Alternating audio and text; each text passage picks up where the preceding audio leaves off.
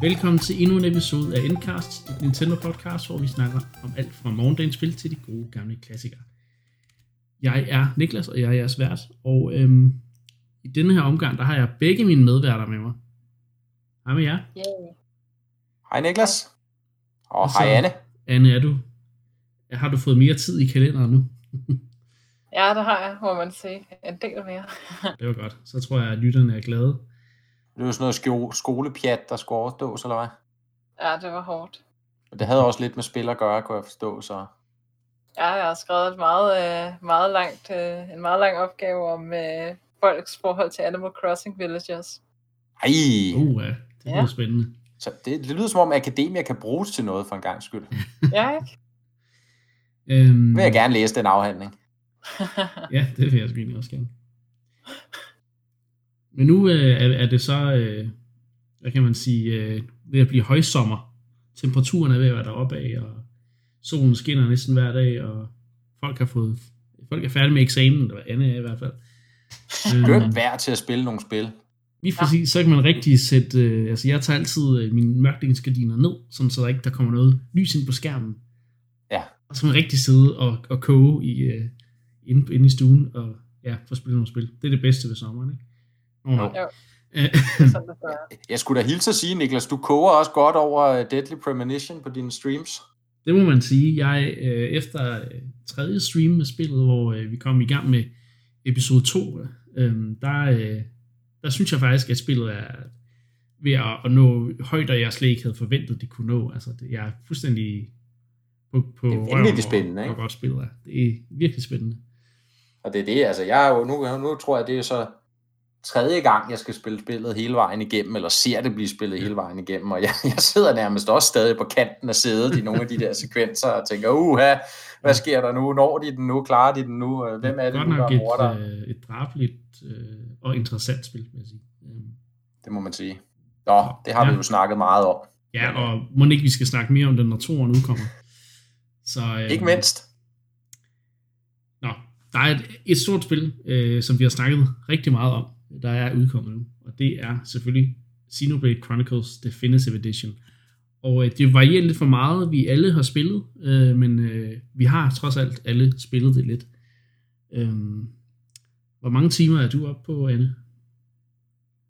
Ja, altså, nu har jeg jo ikke tjekket min nyeste stats, men øh, må ikke det er en øh, 13-14 timer efterhånden. Og det er også omkring, jeg ligger. Og så I er nogenlunde lige langt. Ja, det tror jeg. Det tror jeg. Ja, jeg kan Så snibe kommer op på en halv time, tror jeg. En halv time. Ej. Ja, ja, okay. jeg havde jo lige et andet øh, projekt, jeg skulle gøre færdigt øh, først. Sphinx øh, the som, som, Moon. som lytterne er blevet gjort øh, bekendt med. Ja, det her Sphinx, den her Zelda, 3D Zelda-like. Øh, en af de få jo i virkeligheden, der er. Det er jo egentlig lidt bemærkelsesværdigt. Ja. Men øh, jeg kom hele vejen igennem, og det var sgu meget hyggeligt, Var som jeg værd? tror, jeg også fik nævnt. Det er jo ikke lige så godt som Zelda-spillene, altså, men, men hvad kan også være det, var jeg ved at sige, men, men de, de, de, har, de gjorde sgu et hederligt forsøg. Ja. Øh, Det. Eurocom, det er, jo, det, det er et britisk firma, mener jeg, de findes ikke længere, da de, da de udviklede det der tilbage i 2003. Så hvis man kan finde det til en billig penge og er glad for, for, for Zelda-type spil, især 3D-spillene, Mm. så, øh, så forbliver det en, øh, en, en, en, en anbefaling, en stille Ja. anbefaling, eller hvad man skal sige. Men nu er du færdig med det. Så nu er der ikke nogen Ja. undskyldning. Nej, nu er, kommer der jo 51 spil, jeg skal kigge på til næste uge. 51? Ja, ja. Men også Ja. ja. Xenoblade, ikke? ja, og det kan lytterne jo så tænke lidt over, hvad det er for 51 spil, jeg skal kigge på til Ja, næste uge, det men er øh, det. det vender vi tilbage Jeg til om, der. at det skulle være verdensomspændende i hvert fald. Ja, og nogle af spillene skulle også være meget gamle, åbenbart. Det var... Ja. Nå, men nu vil, jeg, nu vil jeg altså pege diskussionen hen på det her fantastiske rollespil, der er udkommet for tredje gang på en Nintendo-maskine. Eller Ja. tæller vi, var der ikke også et Wii U-port? Nej, det ved jeg ikke. Det, det er ikke et rigtigt Nej, port, jo. 3DS. Ja, 3DS. 3DS-port. Ja, og Men, så kan man øhm, sige, du har jo ret, Niklas, i den forstand, at der er jo en, en udgivelse af det til Wii U på Ja, øh, e-shoppen, altså på øh, altså basically Wii-spillet, der bliver emuleret øh, på Wii U, ikke? Ligesom med, med Metroid Prime Trilogy, ikke? Ja, Så nærmest bare et det er Wii-spillet, der kører i Wii Engine, men du åbner det ligesom fra Ja. Wii U'ens øh, Ja. hovedmenu. Men en digital release, ikke? hvor, Jo, man, hvor jo. man ligesom kunne købe det der på, For, præcis. på eShop. Jeg tror faktisk, jeg har den version også, for Ja. at det ikke skal være løgn. Men uh, Men Ja. den så her jeg har er alle versioner af spillet. den definitive udgave. Det kan vi snakke lidt om, hvorfor. Men altså, for det første har spillet jo fået et, øh, et øh, løft i grafikken. Så det kan jo lige skulle starte der. Hvad, hvad synes, Ja, altså, hvad vi- synes I? Jamen, vi, vi talte jo om det, for lige at tage fakta først, så kan vi snakke ja. om sådan de subjektive ting. Vi, vi talte jo om det i sidste episode, Ja, det øh, Niklas, ikke?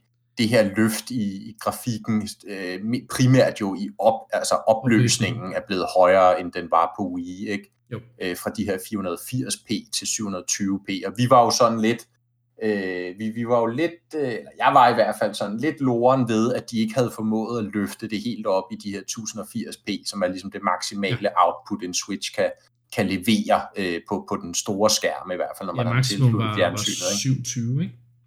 Øh, jo, som, som spillet er endt med at blive, øh, kommer den aldrig højere op end det, og mange gange ligger den faktisk under det, ikke? Og det kunne gøre, at billedet bliver ligesom lidt, lidt gnidret. Ja. Øh, men, men det er ligesom, man kan sige, det, det er det tekniske fact sheet, ikke? Og så, så har de jo så ellers portet spillet over i, i, i, i Xenoblade Chronicles 2 engine. Det er jo det, de i virkeligheden har gjort. De har løftet alle Wii-assetsene over i, i den nye engine, de lavede til Xenoblade Chronicles 2. Ikke? Og det gør så, at lysmotoren er anderledes, og Mm. der er en masse nye effekter, de kan komme på, på objekterne og så videre. Og der er I måske bedre til, for I har spillet længere ind til at, at vurdere, hvor, hvor gennemført det så er endt, eller hvor Ja. godt det er blevet.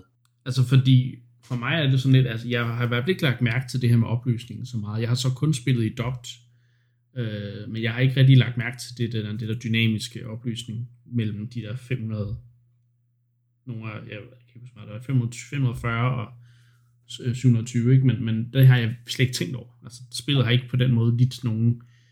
Øh, det, det, Det er jo jeg- positivt. Ja, og jeg føler heller ikke, der er nogen framerate drops. Øh, som sådan, i hvert fald ikke nogen øh, markante. Øh, så Nej, men det var heller ikke, hvad analyserne Nej, ligesom det det. kom frem til, tror jeg, til syvende og sidst, at det er et relativt stabilt spil Mm, på framerate-fronten, ikke? præcis. Så det kører flydende, så, så flydende det nu Mm. engang kan blive i 30 fps, ikke? Der er nogle teksturer, jeg ikke føler har, har ja, ser lige så godt ud øh, som andre.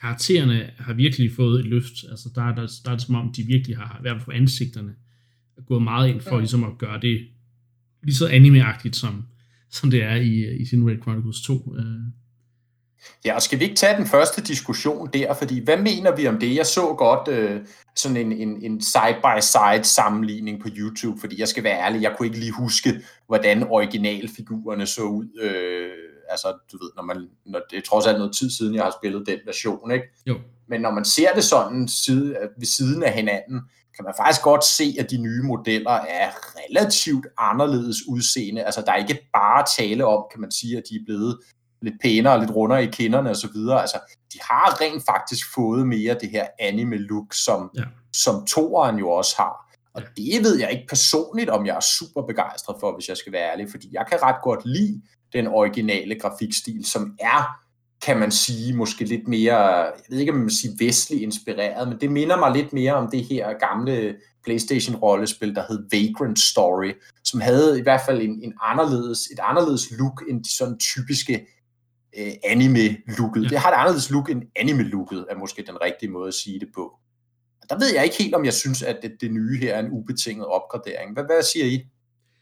Altså, man kan sige, øh, jeg har jo intet imod, når tingene er blevet anime, animificeret, fordi jeg er jo stor øh, fan af, af den øh, af japansk animation, men øh, jeg synes på en måde, det er også positivt, at han især Shulk ligner mere Shulk fra, øh, hvad hedder det, Smash Brothers. Fordi der har han jo også mere det der anime-look i, i, i, øh, i Smash Bros. Ultimate og i øh, for Wii U. Øh, så på en måde så er det måske altså for nye spillere vil det i hvert fald være, han vil være mere genkendelig, jeg tænker, tænker jeg. Øh, så, så, så jeg synes ikke nødvendigvis, det er noget negativt. Øh, så. Nej, jeg er samme opfattelse. Egentlig havde jeg slet ikke tænkt over, at det var blevet mere sådan uh, animificeret. Um, jeg synes, at uh, karakterdesignet generelt er så stærkt, uh, også i, i forhold til toeren. Det kan godt være, at det er en kontroversiel holdning. Ej, den er Nej, det, på, det synes jeg faktisk ikke. Der er jeg også enig. At, at karaktererne i sig selv er ikke så overdrevet, som de er i, i toeren. Øhm, og derfor synes jeg bare, at, at, at hvis man kigger på det gamle spil og ser, hvordan at deres ansigter bare er helt flade teksturer, øh, og så, så kigger på de nye, så øh, synes jeg godt nok, det er en stor opgradering. Jeg synes ikke, det er så slemt, at de der overdrevet anime-features, man ellers kan se.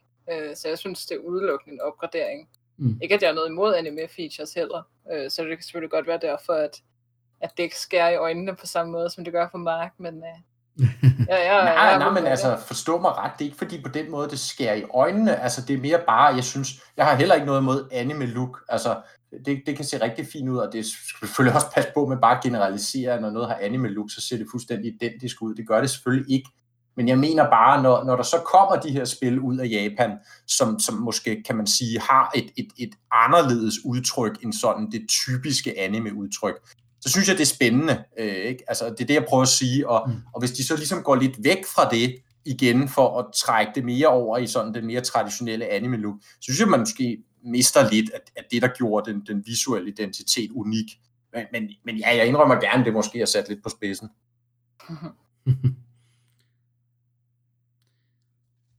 ja, men øhm, når, hvis vi lige hurtigt bliver ved karaktererne, så øhm, virker det jo som om, øh, at øh, voice-acterne er de samme, som de var. Altså, voice, der er ikke blevet indspillet nye øh, voice lines. Er det noget, I ved noget om? Jeg kan ikke huske 100%. Jeg, jeg kan bare huske, at det også var det der, det var de britiske øh, stemmeskuespillere, der var i den oprindelige, og det er også britiske stemmeskuespillere, der er i den nye. Jeg, jeg tænker, det er det samme øh, spor, lydspor. Altså umiddelbart, nu spiller jeg det på japansk, fordi så Nå, weep-agtig er jeg okay. åbenbart. Men, øhm, men øh, der, der lader det til, at, øhm, at stemmerne er de samme, men der er en af karaktererne, jeg er i tvivl om, måske har fået en ny stemme. Okay. Øh, men det er ikke noget, jeg har sat mig mere ind i. Nej. Men øh, helt klart, som main Ja. characters og så videre, har samme stemmer. Så jeg skiftede lidt til at over til japansk meget kort, og så var jeg sådan, nej, jeg synes faktisk, den engelske stemme, de engelske stemmer er, er mere charmerende på en eller anden måde i det her spil. Fordi Ja. normalt er jeg også en, der, der kører rent øh, japanske stemmer, ikke? men, men øh, jeg, jeg er blevet charmeret, og det gjorde jeg også i det oprindelige spil, af, af den der, ja, de der britiske øh, dialekter, ikke? Så, Mm. Jo, altså jeg tror, i en, en tidligere episode af programmet her, fik jeg vist sagt noget om, at jeg synes, at, at de trailer, de udgav, Ja. ja. da de ligesom afslørede Definitive Edition, at der virkede voice acting off, øhm, mm, ja, det kan jeg godt og, øh, og jeg var i tvivl om, hvorvidt de havde ligesom, øh, ja, genindspillet de her øh, originale Mm, øh, indtalinger. Øh, og det, det, det, som jeg forstår det, har de heller ikke gjort det. Nej. Tværtimod har de jo så optaget noget nyt til det her ekstra content med, med de samme skuespillere. Men, øh, men, men ja, fordi jeg husker også den originale indtaling er ret, ret fin. Altså en tid ellers, hvor, som du siger, Niklas, den engelske dubbing der tilbage i, i, i, i omkring 10-11 stykker der, ikke? at den, den var rimelig tvivlsom i mange spil. ja, det var det. Og der kom Xenoblade også med den her lidt pussy britiske dubbing i virkeligheden. Ja. Øh, og og det, det havde på en eller anden måde sin charme. Og jeg spillede det også med, med den dubbing øh, tilbage der i, i, Wii, i Wii-originalen, ikke? Jo. Men, øh, men ja, nu, nu, jeg synes egentlig også, den passer fint nok, øh, nu, jeg, nu jeg har siddet og lige ja. den halve time, jeg har nået at spille af det nye her, ikke? Det er Øh, hvert så, så det må jeg trække i mig igen, øh, min bekymring der. Men jeg synes Ja. bare, måske var det noget med den måde, ligesom trailerne var sat op på Mm. øh, at der kom nogle, nogle, nogle, ja, nogle, nogle klip efter hinanden, øh, hvor der blev sagt noget, der virkede sådan lidt, lidt tokrummende i mine ører, men øh, Ja. Mhm. ja, Det kan også bare være Ja. dialogen, der er skrevet på en Ja. jeg har ikke umiddelbart noget problem med det nu i hvert fald, når man ligesom sidder ned og, og spiller det selv. Jeg vil bare Så sige, ja, det jeg, er havde, øhm, jeg havde fuldstændig glemt, at Ryan, han er så, han er så nice, som han er. og det er også en del af, af stemmeskuespilleren, der, der gør, at han er, han er best boy, eller hvad man siger. It's rain time. ja. Eller, Ja, ja, Roing, roing time. ja Han er Ryan. sådan, der er sådan lidt, han er nærmest australsk, men ikke helt. så, Ja, det er meget godt. Altså, Men- der er plus en til den, Ja. ja. den, den engelske voice acting der. Den, den synes jeg godt, man kan, man kan give sig i kast med, hvis man er i tvivl om, hvilken en man skal vælge. Der er kommet nogle, øh, en masse kvalitetsopdateringer til spillet, øhm, og der er en, jeg gerne vil, vil indlede til nu her, Og øh, jeg havde jo faktisk glemt, hvor mange sidequests der er i et Xenoblade-spil. Og det er der altså også i etteren. Fordi jeg, jeg har jo både spillet Xenoblade Chronicles, Xenoblade Chronicles X og Xenoblade Chronicles 2. Øh, jeg husker også, at X havde rigtig, rigtig mange af de her sidequests. Men, men bare i de første to-tre timer, jeg spillede, der, der fik jeg en eller anden mani med, at jeg skulle klare det hele. Øh, så jeg har bare rendt rundt på forskellige tidspunkter og samlet quests op, og, øhm, og jeg må sige, at jeg er begyndt allerede i den første område omkring Colony 9, øhm, blive en lille smule træt af at klare sidequests. Men øh, der er så kommet den her øh, quest tracker, øh, som der så ikke var i den oprindelige spil, og det havde jeg fuldstændig glemt, den ikke var, indtil jeg læste op på de her kvalitetsopdateringer. Øh, men øh, det gør det jo en, en helt del nemmere at holde styr på, hvor man skal hen, og hvad for nogle quests man mangler. Hvad, hvad, hvad, Anne, hvad synes du om den feature? Ja, jeg synes, det er en rigtig god quality of life øh, opdatering, der er kommet. Altså, jeg, jeg kan ikke helt huske, hvordan det fungerede, men, men der er i hvert fald både, både, både noget med, at man kan altså sådan, markere individuelle quests, og så popper de ja. ligesom op på, øh, på mappet. Ja, præcis. Du kan ligesom få en, øhm, en guiding øh, er sådan en, ja, sådan en pil, eller en streg, der ligesom guider dig hen til. Men kan man det til sidequesten? Ja, det kan du, hvis, hvis det er et objekt, der er, jeg kan sige på kortet, øh, hvis, det ikke er på, hvis det ikke er på kortet, hvis det ikke er aktivt på det tidspunkt, så kommer der ikke noget op. Men, og der, der er nogle af questene, tror jeg også, hvor der ikke er nogen, der viser hen. Men, hvis, men jeg har i hvert fald været ude for, at der er nogle bestemte NPC'er, jeg skulle finde, og så viste den mig så vej derhen til. Okay. Øh, så. Altså, men, men du skal, du, du skal aktivere i quest-ting, der skal du aktivere, det er sidequesten, du vil tracke, og ikke main-questen. Ja, ja. Altså det har jeg ikke brugt så meget endnu, men altså jeg er jo også i den situation, at jeg har spillet hele spillet igennem for, ja, det er vel 6-7 år siden, og jeg kan egentlig huske utrolig meget af det, ja, øh, mere end jeg havde sådan uh, regnet med. um, men ja, jeg, jeg synes, det er nogle super, altså, ja, øh, vigtige opdateringer, der er kommet. Altså det her med, at øh, en stor del, eller mange af de her sidequests handler ligesom om at gå rundt og finde øh, nogle sådan collectibles der i verden, som ligesom er repræsenteret med sådan nogle blå kugler, og du kan ligesom ikke se, hvad er det for en item. Ja. Øh, før du går hen og looter den kugle. Men i det nye spil, der, hvis man har en quest, hvor man skal loote sådan en, en bestemt øh, item, der kan spawne inde i de her øh, blå kugler, så, så vil den ligesom lyse op på kortet, inden øh, ja. du har samlet den op. Og det, det synes jeg er en rigtig god opdatering, fordi at der er nogle af de der meget, meget sjældne materialer i gamle dage, hvor man virkelig kunne bruge lang tid på at rende rundt på kortet og finde dem. Ja. Så øh, ja, så jeg synes, det er en virkelig god opdatering. Jeg, tror, jeg vil jo nærmest... Ja, bare ja jeg, jeg vil jo nærmest sige, øh, det var den, altså det var den, op, den opdatering, eller den forbedring, der gjorde mig mest hyped på at spille spillet igen.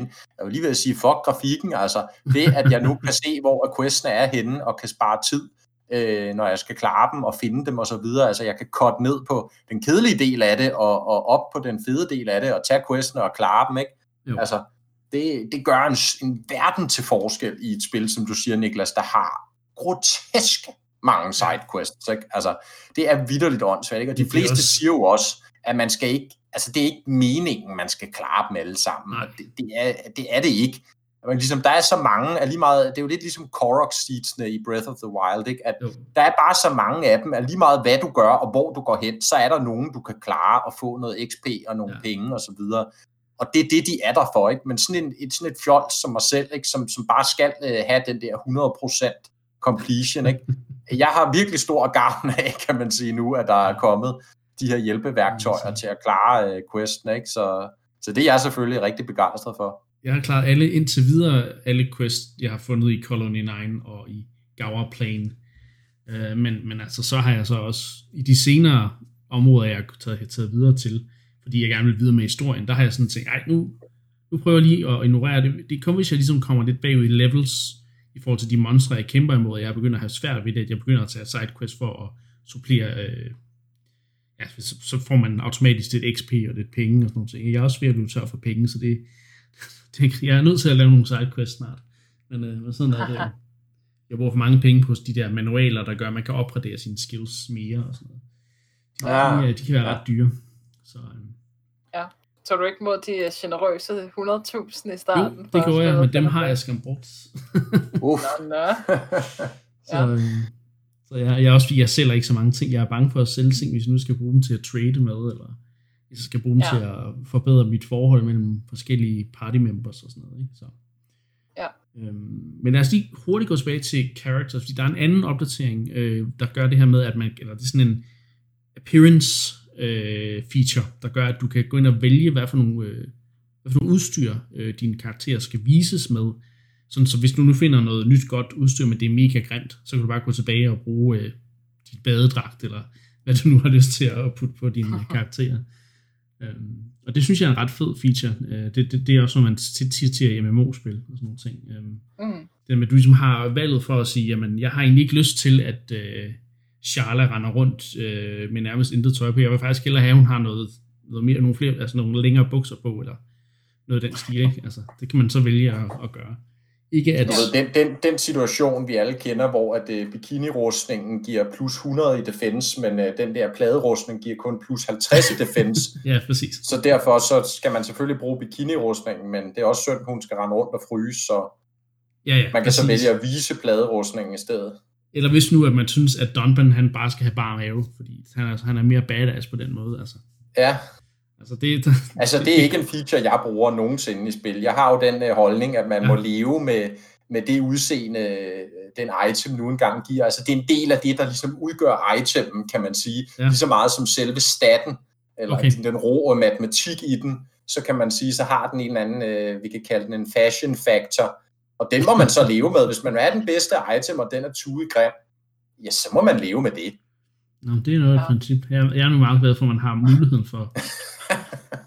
Ja, og så andre, der ikke render rundt i det der, altså kodylt grebe øh, gear, man kan få i Xenoblade. Ja. Ja. Det, må jeg sige, det, Det glæder jeg mig til. Det glæder jeg mig til at være sådan en omvandrende misfoster. Ja. Men Ja. der sparker virkelig meget røv. Men jeg er faktisk kommet længere nu i Xenoblade, øh, end jeg gjorde første gang, jeg spillede det. Øh, så, og jeg Ja. er faktisk ret hugt. Jeg er lige Ja. kommet til øhm, The Imperial Capital. Jeg kan ikke huske, hvad det hedder.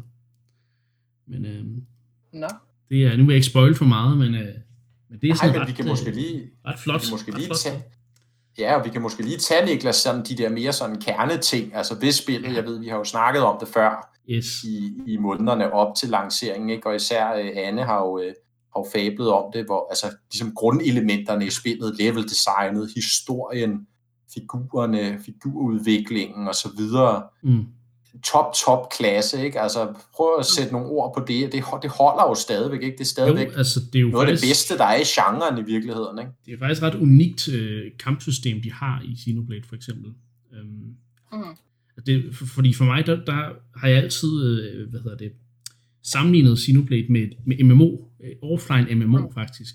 Fordi at øh, combat-stilen er netop det her med, at du, du har et auto, et autoangreb, og så har du nogle, øh, nogle skills, du skal sætte ind på nogle, nogle bestemte rækkefølger, og måske ved at placere dig rigtigt i forhold til fjenden, du skal stå bagved eller ved siden. Øhm, og det er sådan nogle ting, der, der er rigtig prominente i, i øh, altså massive multiplayer online spil.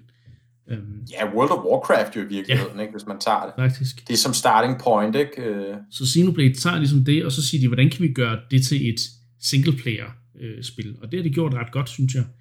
Øhm, og det er faktisk også, jeg synes faktisk, at etterens system er, er bedre end toerens, fordi i toeren, der har du næsten konstant de her prompts, der kommer op på skærmen, sådan nogle små quicktime events, hvor du skal trykke på det rigtige tidspunkt og sådan ting. Det synes jeg er meget mere markant i toeren, end det er i etteren, hvor det kun kommer op, når du har noget med den her øh, chain, øh, hvad hedder det, party link øh, Ja. funktion, der ligesom gør, at når du øh, får lavet nok øh, abilities fra de rigtige positioner, og får, øh, hvad, hedder, hvad kan man sige, øh, triggeret deres ekstra effekter, så får du ligesom øh, noget til den her øh, link, øh, party link bar.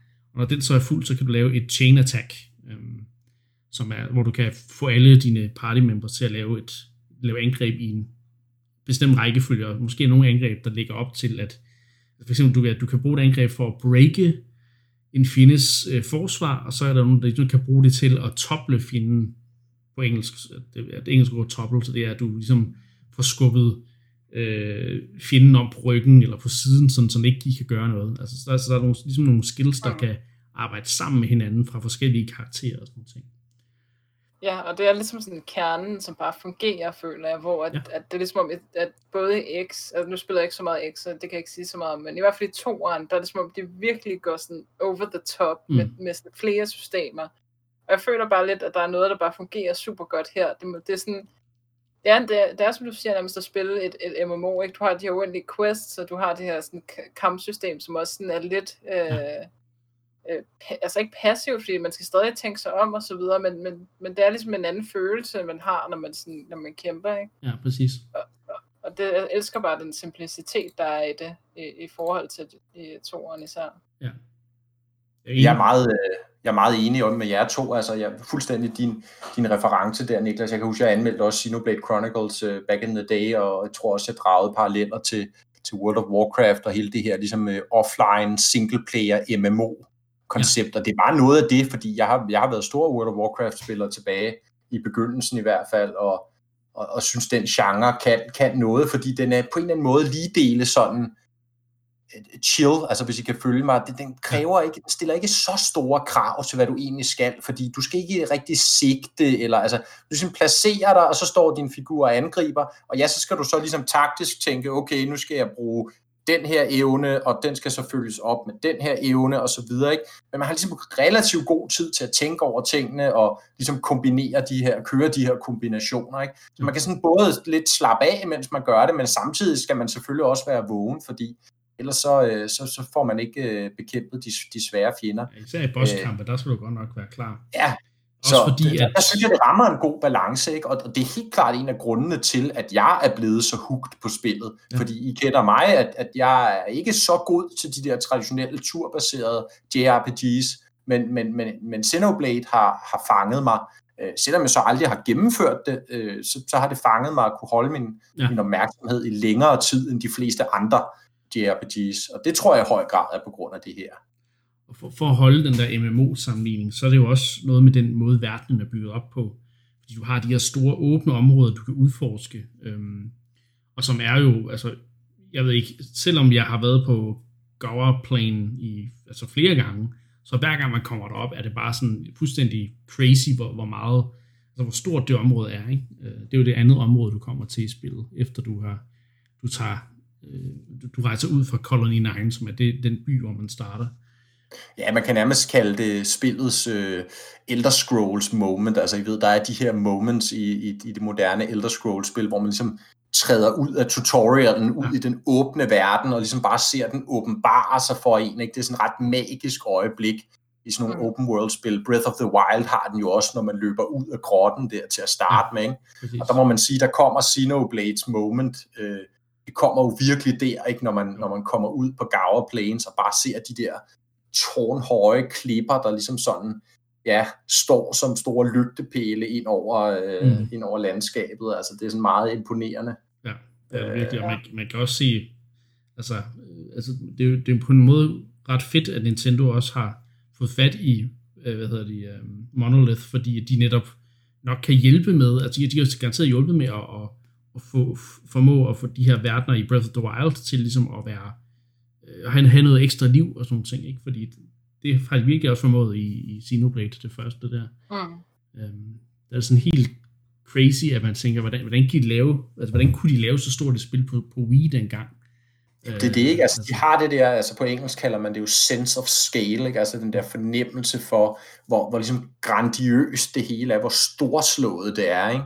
Øh, og det kan de virkelig bygge ind i, i, i de her områder, man besøger, og især i Xenoblade, som, som Anne har snakket om det så fint mange gange, ikke? med hele verdenen, der er sat op på de her to kæmpe øh, robotter, eller guder, eller hvad vi skal ja. kalde dem, ikke? som er låst i kamp, og så er de så blevet forstenet, og nu er de så ligesom hele verden, og man render fra øh, den lægen helt op til skulderen, op på nakken, og kigger over på den anden i øjnene, altså sådan noget. Ja. Det, igen, det, det er jo bare storslået på et, et helt anderledes niveau, end hvad vi er vant til i, i, i 99,9% af, af computerspil. Ikke? Jo. Det er virkelig top of the game. Ikke? Altså, det, jeg kan måske kun tænke på From Software nærmest, der kan lave noget af det samme. Måske, øh, måske Blizzard med World of Warcraft og så videre. Mm. Ikke?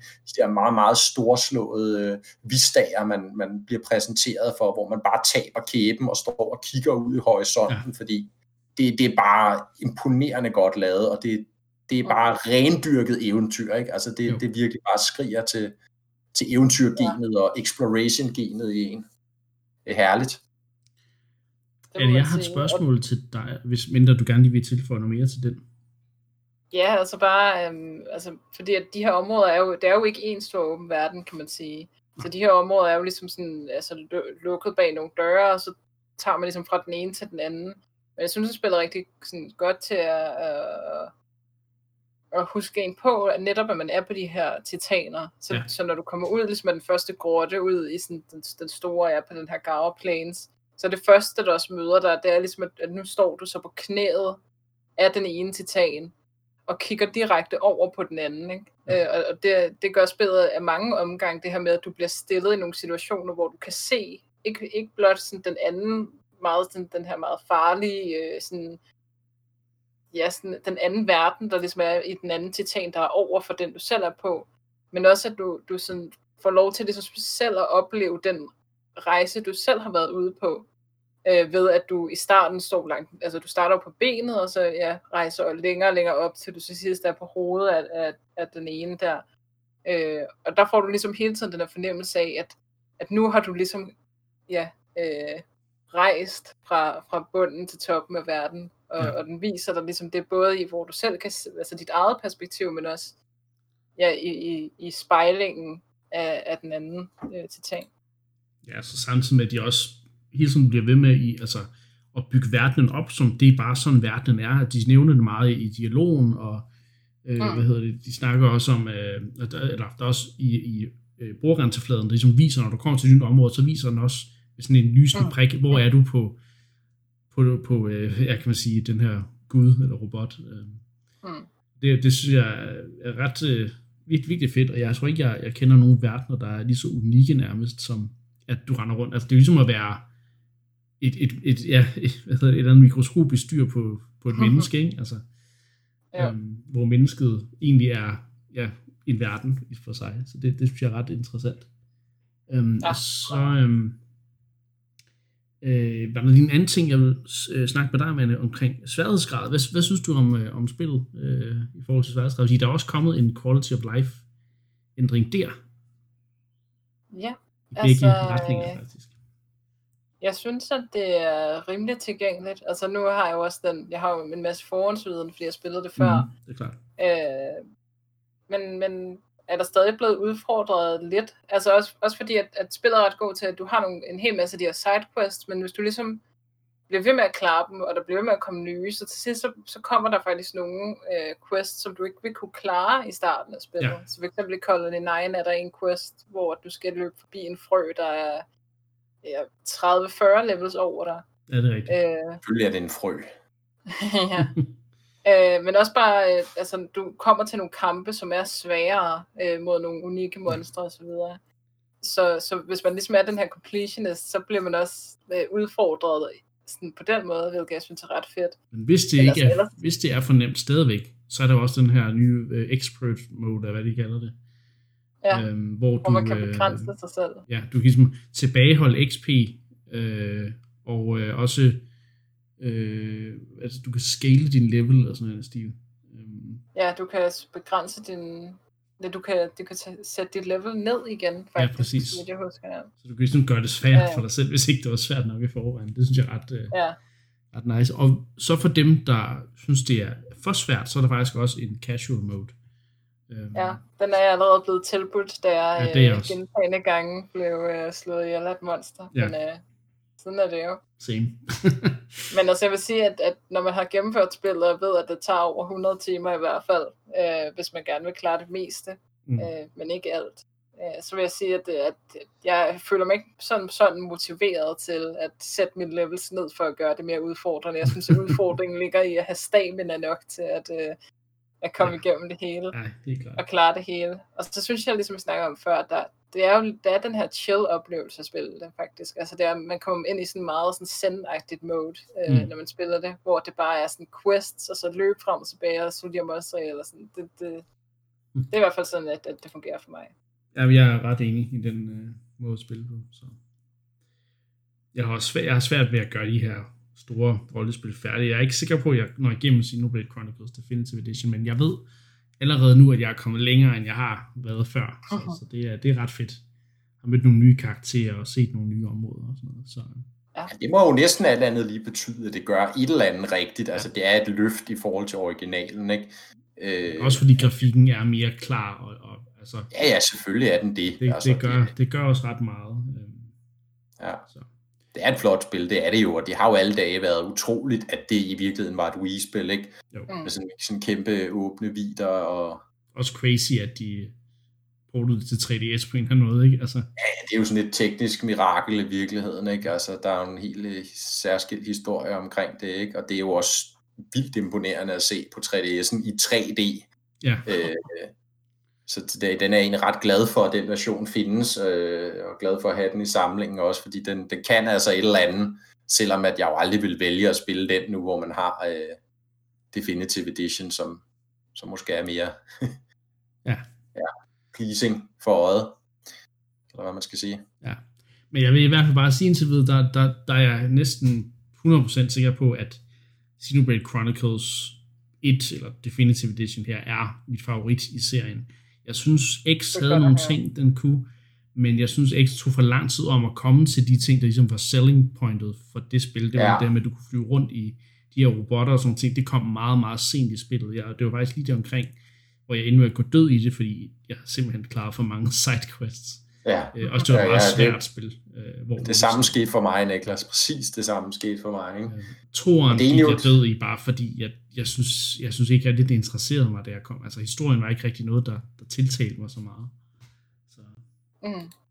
Og der synes jeg også, at etteren øh, især er rigtig god til det her med, at du også ligesom på dit hold, øh, altså de karakterer, du ligesom har i dit party, at de sådan interagerer med hinanden, mm, øh, og ligesom at det er en del af kampsystemet, og det, det, den del var ligesom fuldstændig forsvundet i, øh, i X, i hvert fald så langt jeg nåede, fordi at din egen karakter ligesom bare var en avatar, altså bare var sådan en tom skal, ja, du selv har designet og uden personlighed, hvor at det er virkelig en stor del af det for mig, at, at historien er, er interessant og, og plot twists og så videre, øh, som, som virkelig ja. bærer oplevelsen i etteren. Jamen, jeg, jeg synes i hvert fald, at det er, det stadigvæk må være Monoliths, øh, ja, øh, det bedste, de har lavet indtil videre, men det kan jo selvfølgelig godt være, at det næste projekt øh, formår at komme til nye højder, men øh, jeg er glad for, at de har genudgivet det her spil til Switch, Ja. ja. især fordi jeg Jeg har mistet min gamle version til Wii, den ligger hos en kammerat et eller andet sted, jeg har aldrig fået den tilbage, så. Uha. Men den kan jeg bare beholde, nu har jeg den definitive udgave, så. Ja, den skal du så huske ikke at låne ham. Jamen, det, øh, jeg har det digitalt, så skal han låne min Switch. Det, det gider Nå jeg. ja. Det skal han ikke lov til. Nå, vi skal også lidt videre i øh, programmet her. Vi kunne sikkert snakke videre om Xenoblade, men det kan være, at vi, vi vender tilbage øh, til det næste uge, øh, hvis, øh, hvis Mark også har fået spillet lidt mere af det og sådan ting. Så, øh, ikke hvor meget jeg har at tilføje. Altså, jeg har jo spillet det Ja, ja. en del timer ind uh, back in the day, så i den forstand husker jeg rimelig godt, hvad, hvordan, hvordan det er. ja, Øhm, lad os se, så, om, øh, om ikke vi, vi får snakket mere om det. Men nu skal vi i hvert fald videre til det næste emne, som er lidt, øh, lidt tungt, vil jeg faktisk sige. Øhm, jeg synes, øh, lad, os, lad os lige øh, nævne det alligevel, fordi øh, det er vist ikke gået så mange overhovedet, at der i disse uger øh, er øh, nogle ret markante og, og, og, og voldsomme øh, demonstrationer i USA, øh, for af den her Black Lives Matter, øh, øh, hvad hedder det, øh, hvad hedder det, organisation, eller hvad man skal kalde det. Bevægelse. Øh, Ja, bevægelse, ja tak. Øhm, og det hele starter jo selvfølgelig med, at øh, et, et tragisk dødsfald af den her person, George Floyd, der på grund af politivold jo øh, mister livet, og det er fuldstændig forfærdeligt. Men i Han bliver vel teknisk set myrdet, ikke? hvis vi Jo, skal det have betegnelserne på Det- plads. Det er det jo ikke et dødsfald, det er jo et, et, et overlagt mor, må Ja. man jo... Ja, det er også det, mener. Det, det er, ja, Ja, foretaget af politiet, ikke? Under en anholdelse, ja. der vælger de simpelthen at Politivold, der vælger er en betjent og, og kvæle ham til døde. Mm. Meget ubehageligt. Øh, og i den forbindelse er der mange spilfirmaer, der har øh, meget, hvilket egentlig er lidt øh, spøjs, fordi det, det er normalt ikke, øh, normalt er ikke så gode til det her med at øh, gå ind om, om og hvad kan man sige, støtte op om en øh, politisk øh, situation, eller tage, tage, ligesom tage en, tage, øh, og sige sin mening, eller hvad man skal sige, og, og give sin støtte. Øhm, og det er der mange øh, hvad hedder det, øh, spilfirmaer, der har gjort i den her, øh, den her sag, og det er nok det er måske fordi, at det alligevel er et emne, hvor de så mener, at dem, der, der er de bare nødt til ligesom at vise deres kulør. Øh, og det er, jo, øh, det er jo fedt på en eller anden måde at se, at der er så mange øh, spilfilm, der nu vælger at sige, jamen, vi vil gerne støtte op på den her sag. Øh, og selvfølgelig er Nintendo også, selvfølgelig, jeg ved ikke om det er, et, det er en selvfølge, men Nintendo er også udkommet, eller er kommet med en, en melding i den her situation, øh, hvor de både nævner øh, George Floyd ved navn, og ja, siger, at de, de støtter selvfølgelig op om øh, the black community, og øh, går ind for øh, humanitet og øh, Forskellighed og forskellighed. diversitet og så videre. ja, og at alle er lige og så videre. Ikke? Øhm, og egentlig synes jeg, det er, en, det, er en, det er en ret fin måde, de har det er en ret fin melding, de har skrevet. Øh, den, den dækker, synes jeg personligt, meget godt. Men, men så er der noget med, at den alligevel er kommet en del senere, end for eksempel Sony, som ret tidligt var ude og, og lave en lang tweet, øh, hvad hedder det, øh, tweet-tråd, hvor de ligesom sagde, at de støtter, de støtter op om det, og de har, her er en liste af den måde, altså her er den måde, de vil øh, tage aktion, eller tage handling imod øh, den her, øh, ja, det, det her emne, fordi at det er jo, hvad kan man sige, at, at nu, nu er racisme kommet øh, på dagsordenen igen øh, rundt omkring i verden, af det her forfærdelige øh, øh, dødsfald. Ja. Det, er jo ikke, det er jo ikke kun på grund af George Floyds død. Det er jo, det er jo noget, der ligesom har bygget sig op, især i USA over længere tid. Øhm, selvfølgelig er det jo, man kan nærmest bruge det helt tilbage til USA's øh, tilblivelse, ikke? Men, men her, her på det sidste, der er det jo, har coronakrisen også i USA været med til ligesom at smide mere krudt på tynden, fordi at det er især sorte mennesker i USA, der, øh, der, der dør til, der har været døde til coronavirus, fordi de ikke har råd Ja. til, øh, hvad kan man sige, øh, ja, Behandling på hospitalerne. Præcis. Øh, sygeforsikring, ikke? Ja.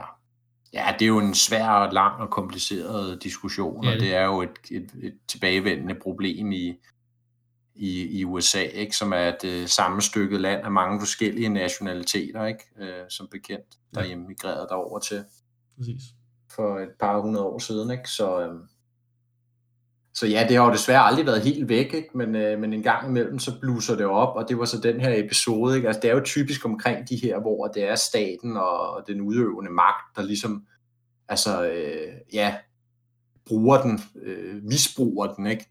Ja. Til at, at, at begå altså overlagt mord på, øh, på, på farvede personer i det her tilfælde. Ikke? Altså, det er jo så grimt, som noget kan være i virkeligheden Ja. Og total misbrug af den tillid og den øh, magt, øh, de amerikanske borgere har givet deres øh, politi og, og, og den tro, de har i retsstaten, ikke? og at de så har en præsident oven i købet, der, der nærmest lader til at bakke op omkring øh, den slags opførsel for, for politiets side, skal det til at sige, ikke Ja. øh, fra, fra de sorte og demonstranternes side. Det er jo bare virkelig uhyggeligt at tænke på. Ja. Men det er jo sådan en politisk diskussion. Hvis vi skal holde den til Nintendo-delen, Ja, lad os- lad os prøve så det. sagde du så, ja, så sagde du det her med, at, øh, at, øh, at det var en, en selvfølge, eller man kan sige, at, at Nintendo kom med sådan en melding, og Ja, ja, det, det- er det jo ikke, Nej, vel? det er også det, ja, du, det, du, ja, du sagde det. det retorisk, ikke? Er det et selvfølge, ikke? Ja. Og det vil jeg jo sige, det er det jo ikke nødvendigvis i den forstand, at det er jo sjældent, at Nintendo, som så mange andre firmaer, blander sig i de her, kan man sige, betændte diskussioner, ikke? Jo. Øh, for det bliver jo betændt, og det er jo klart, at man kan sige, når, når der er en, en stor splittelse mellem mennesker, øh, øh, sympatiske eller usympatiske, eller, eller hvad vi nu skal kalde den, øh, dem der hører til den ene eller den anden side, øh, så, øh, så, så er det jo bare ømt, fordi det kan gå ud over øh, indtjeningen, omsætningen osv.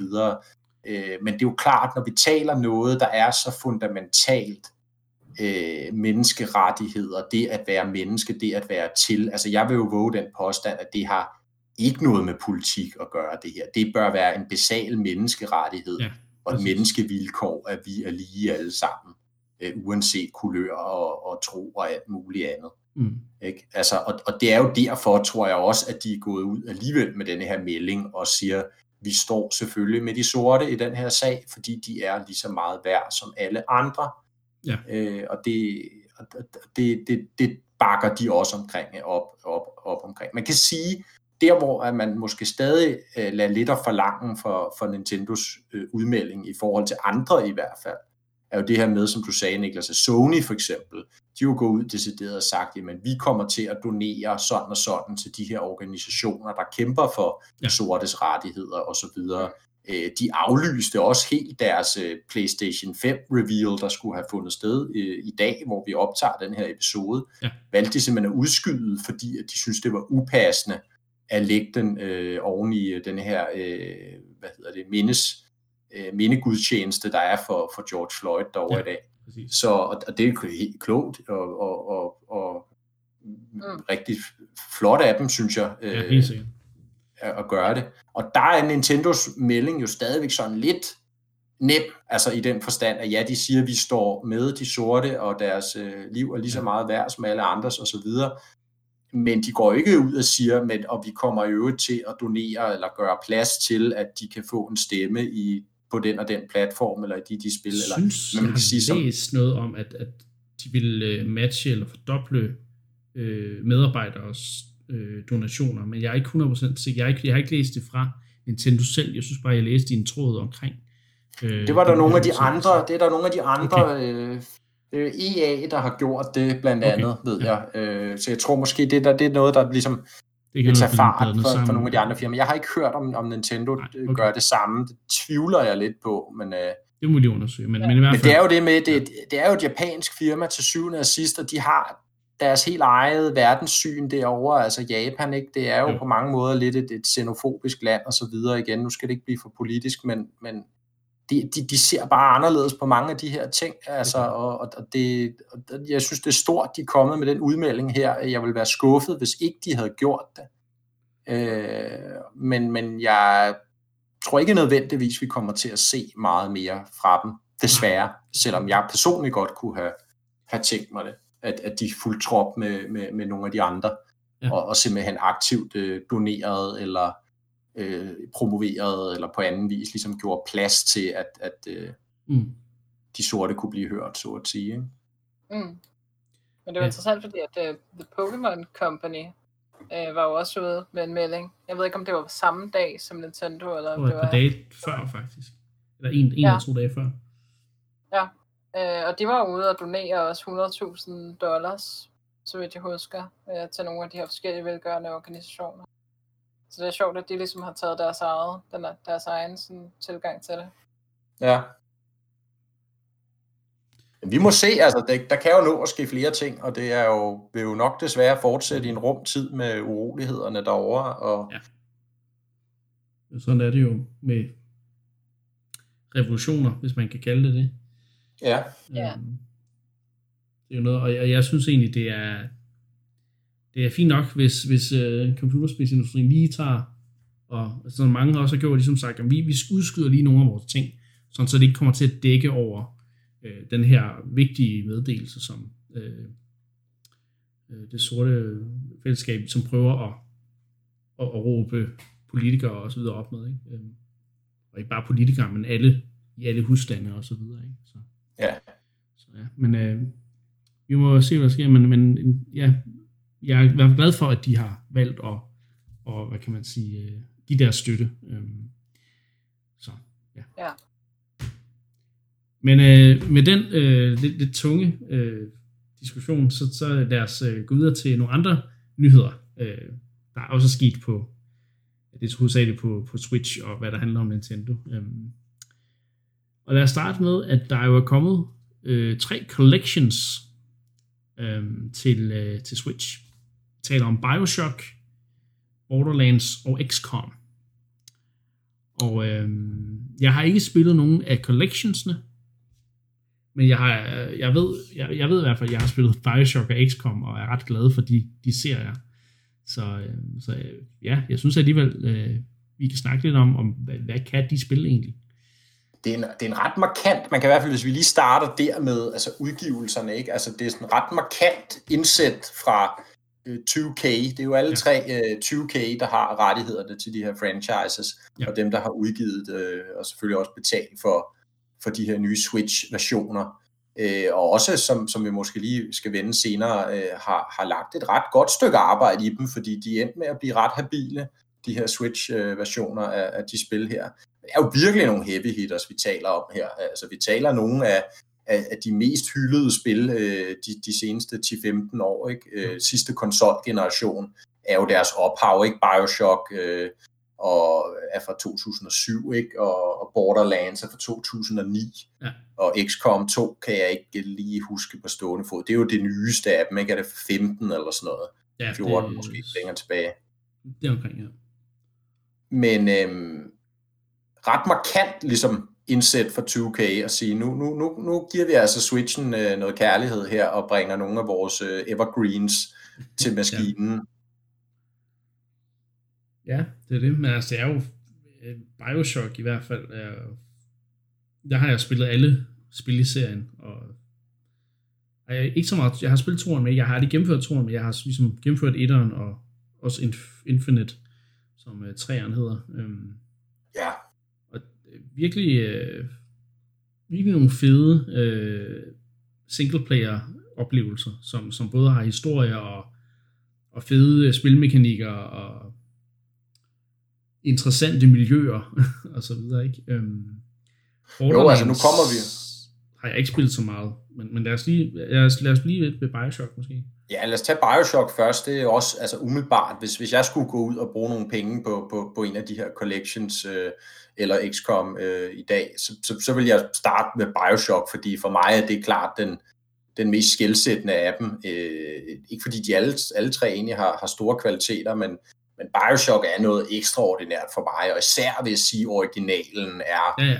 Et, et, et, et utroligt fremragende spil. Ikke? Og nu kom vi lige fra, fra Xenoblade og snakkede om ligesom de bedste i gamet til at lave level design der vil jeg jo nok sige, at øh, man får lyst til også at tænke her på, på Irrational Games, som, som lavede Bioshock det, det første. Øh, det, den verden, de får bygget op i det spil, er helt eminent, altså, og noget af det mest overbevisende, jeg har set i et computerspil. Ikke? Det er jo den øh, her har ligesom... der, der ligger under vandet. Øh, ja. Det er hvad er det, i 19, 50'erne eller noget, det foregår? I 60'erne. 60'erne, ja. 60'erne er spillet sat, ikke? Den her undervandsutopi er det bygget af ham her, idealisten Andrew Ryan, som øh, baserer sig på sådan noget øh, amerikansk øh, ultraliberalistisk filosofi, noget der hedder objektivisme, der blev opfundet af en, der hedder Ayn Rand, hvis man ved lidt om hende.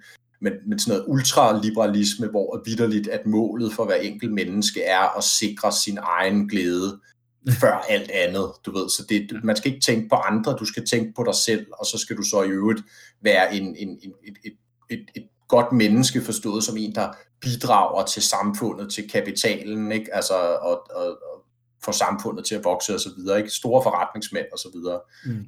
Øhm, og og der, hele den der by, ikke, som du nævner, Niklas, der er så er sat på bunden af havet, det er jo ligesom et spektakulært move, men, men det er jo så det, man kan i computerspil, ikke? Det det. Men ellers virker det jo utroligt realistisk, ikke? Altså man har forsøgt at etablere det her samfund, og så finder de så ud af, eller øh, hvad hedder det, videnskabsmændene, der har bosat dernede, de, finder, de opfinder så, eller finder, jeg kan ikke huske, om de opfinder, udvikler, eller de finder et eller andet, øh, et eller andet gen, som hedder Adam, eller de kalder Adam, ja. øh, selvfølgelig for Adam og Eva, som kan give mennesker superkræfter.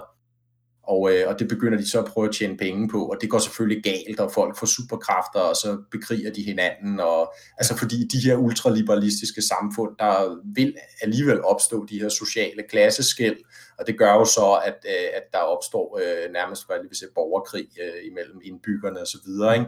Så Kriminalitet, alle de her ting, ikke? Så det hele at gå amok. og det er lige præcis det, Niklas, er. Der har været sådan en skældsættende revolution lige det øjeblik, man ankommer der til. Man er jo en person, der styrter ned med et fly midt ude på havet. Det, og hele åbningssekvensen er fuldstændig genial. Ikke? Man styrter ned i havet og overlever så, og så tilfældigvis er der et, fyrtårn lige ved siden af, man svømmer hen til, og underligt fyrtårn, øh, og sådan en dykkerklokke, og man tager den der dykkerklokke ned under havet og ankommer så til den der by, og får en flot fortælling om, hvor fantastisk et sted det er, og her kan man virkelig øh, blive rig og realisere sig selv og så videre, ikke? Og så kommer man frem, og så er det nærmest bare en horrorfilm, der udspiller sig for øjnene af en, ikke? Og folk der er ude på at dræbe en, fordi de vil have fat i det der Adam, som, som folk har øh, injiceret sig selv med for at få superkræfter. Ikke? Det er nemlig stærkt vanedannende og afhængighedsskabende, så det skal de alle sammen have fat i. Så de går og slår hinanden ihjel på kryds og tværs for at, at få fat i mere af det her. Ikke sådan rent narkomaner øh, på, på, ja, Men man kommer så også selv i kontakt med det her Adam. Øh, det gør man nemlig. Og så begynder ja. man at bruge det netop til også at få unikke evner. Øh, og det ja. er noget af det, der, der gør spillets øh, core loop så øh, virkelig, virkelig nice, fordi det, det er, altså, du, kan, du kan virkelig lave nogle, nogle interessante combat-sekvenser øh, med de her forskellige elementbaserede evner, du kan få og så videre. Mm. Øh, det minder også på mange måder en lille smule om Fallouts øh, øh, hvad hedder det, perk-system, ikke? Men, men altså sådan, sådan taget til, til en, en helt anden retning. Øh. Ja, ja, altså det er jo egentlig, kan man sige, en first-person shooter, men det er jo den genre, der hedder immersive sim, ja. øh, som starter øh, tilbage i 90'erne med X og Thief og så videre, og det er jo, der er jo kendetegnet ved dem, er, at de er mere strategiske og skillbaserede, så de understøtter ligesom forskellige måder at spille på. Mm. Det er ikke bare ren uh, shooting gallery, vel, altså skydetelt. Der er også tanke i spil her, og stealth, og ja. uh, man kan hacke alle de her mærkelige elektroniske dimser, vagttårne og mm. uh, uh, hvad hedder det, bodyguard-robotter, der flyver efter en og sådan noget. Ikke? Kan man hacke og så ligesom få dem over på ens egen side, ikke? Ja. Det er også det her spil, at vi har Big Daddy, Ja. Som en fjende, ikke? Øhm. Jo, og det er de her, øh, fordi de, de, de her videnskabsfolk har jo så opfundet de her, øh, øh, eller ja, de har så udviklet de her små øh, piger, der er blevet brugt et forfærdeligt forsøg til at ligesom indsamle det her Adam fra, fra folk, der ligger døde i gaderne og så videre. Så render de rundt og indsamler det. Sådan helt uskyldige små piger med sådan en sprøjt, stor kanyle, render sig rundt og ligesom for de døde lige der og tager det der Adam med tilbage, fordi det er en meget dyr, dyrbar valuta. Og så for selvfølgelig, at de ikke skal overfalde, så har de de her big daddies ved, ved deres side, ikke? som er sådan nogle kæmpe, man ved ikke rigtigt, hvad det er, men det er sådan nogle i, i dykkerdragter, sådan nogle kæmpe øh, brutes i dykkerdragter, ikke? som ser meget onde og farlige ud ja. der går rundt ved siden af de her bitte, bitte små piger. Ikke? Øh, sådan en kæmpe kontrast i det der forhold, øh, der er mellem de to, og det er jo sig selv, i sig selv nærmest kunne, kunne bære historien i spillet. Ikke? Men der er så mange lag i det her, og der er også stor mystik om, hvem er man selv, og der kommer ja. et meget, meget berømt plot twist inde i spillet, som, som vi bestemt ikke skal røbe, men, men som er helt fantastisk. Og det er jo bare på alle måder et utroligt altså veludført spil, øh, pacing, øh, historiemæssigt, worldbuilding er, som jeg siger, utroligt. Altså, der er de der sekvenser, man går ned i de der mørke gange, så de pludselig kommer man ud i sådan en facade, der bare er ud mod det åbne hav, ikke? Øh, og man kan se de der højhuse, der er bygget på bunden af havet, der ligesom lyser og giver genskin ind af vinduerne over, over på den gang, man står i. Ikke? Altså, det er sådan helt utroligt stemningsfyldt. Øh, og det er jo selvfølgelig mere dystopisk, end det er den utopi, som Andrew Ryan gerne vil bygge det. Så det har meget horror-elementer i sig, ikke? men, men det, er, det, det er virkelig creme eller creme af, af worldbuilding i, i computerspil, det må jeg sige. Og ja. hvis ikke man har altså spillet Bioshock, så, så skylder man, man så virkelig at gøre det. Øh, De to andre spil øh, er faktisk også udmærket. Øh, ikke helt på samme højde som etteren. Øh, toren foregår i samme øh, som etteren gør. Øh, og så er der så Infinite, som er et helt andet setting, hvor de nærmest har taget det op i skyerne, i stedet for på bunden af havet. Øh, men der er selvfølgelig nogle ting, der går igen. Øh, mm. de, og de er connected på en eller anden måde, men det skal man også selv finde ud af. Ja, altså Infinite foregår så faktisk før. Ja, det er, øh, ja, det er rigtigt. Det er faktisk ja, en prequel. foregår i omkring 1900-tallet, så vidt jeg husker. Så der er vi tidligere tilbage i amerikansk historie. De trækker meget i det hele taget på amerikansk historie, og jeg vil lige sige mytologi, ikke? at de har så meget af det, men sådan noget også indianer og, og, og magi og sådan noget, ja. kommer der ind, især i Infinite, ja. øh, og det bliver helt crazy til sidst med historien der, som du siger, Niklas, de har en connection, øh, de tre spil, men egentlig vil jeg jo sige, det, det, det, jeg, jeg betragter dem nu stadig lidt som to særskilt. Ikke? Man kan sige, der er Bioshock 1 og 2, ja. som begge to er sat i Rapture, som du siger, Niklas, på bunden af havet, og så Infinite, der er sat i Columbia op i, i, i himlen. Ikke? Jo.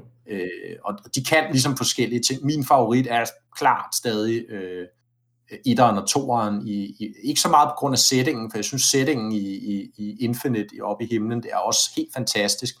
Mit problem med det spil er, at det bliver rigtig meget til et skydetelt. Ja. Øh, der graviterer de endnu mere væk fra de her øh, skillbaserede, øh, systembaserede gameplay, hvor man har forskellige valgmuligheder til, at det simpelthen er en corridor shooter langt hen ad vejen. Og det er ligesom et produkt af sin tid, det havde kæmpe udviklingsproblemer øh, var, næ- var nær aldrig blevet færdigt, og der er en masse historie omkring det der. Ikke? Og jeg tror til sidst gik de ind og sagde, vi bliver simpelthen nødt til at gøre det til sådan en lineær shooter for at få spillet færdigt. Ikke? Så gameplayet lider en del, vil jeg sige, i Infinite. Selvom det er et udmærket skydespil, jeg synes bare ikke, det er nær så spændende som, som gameplayet i Bioshock 1 og 2. Jamen, øh, helt enig. Men fantastiske spil, og Switch-versionerne, jeg har ikke selv set dem med egne øjne, jeg har set lidt på YouTube, og de tekniske analyser, der er lavet, skulle være rigtig kompetente. Øh, køre 1080p, 30 fps, det er jo næsten som man kunne forlange det. Det vi drømte om, at Xenoblade gjorde jo, ikke? Jo. øh, men det som vi kunne forvente, og øh, ikke nogen visuel nedgradering i forhold til de versioner, der udkom oprindeligt på sidste konsolgeneration. Så øh, super kompetente ports, øh, det, dem kan man varmt hoppe på. Min, min, det, det, det, min største anke ved det der, det er, at jeg vil jo gerne have købt øh, den fysiske version.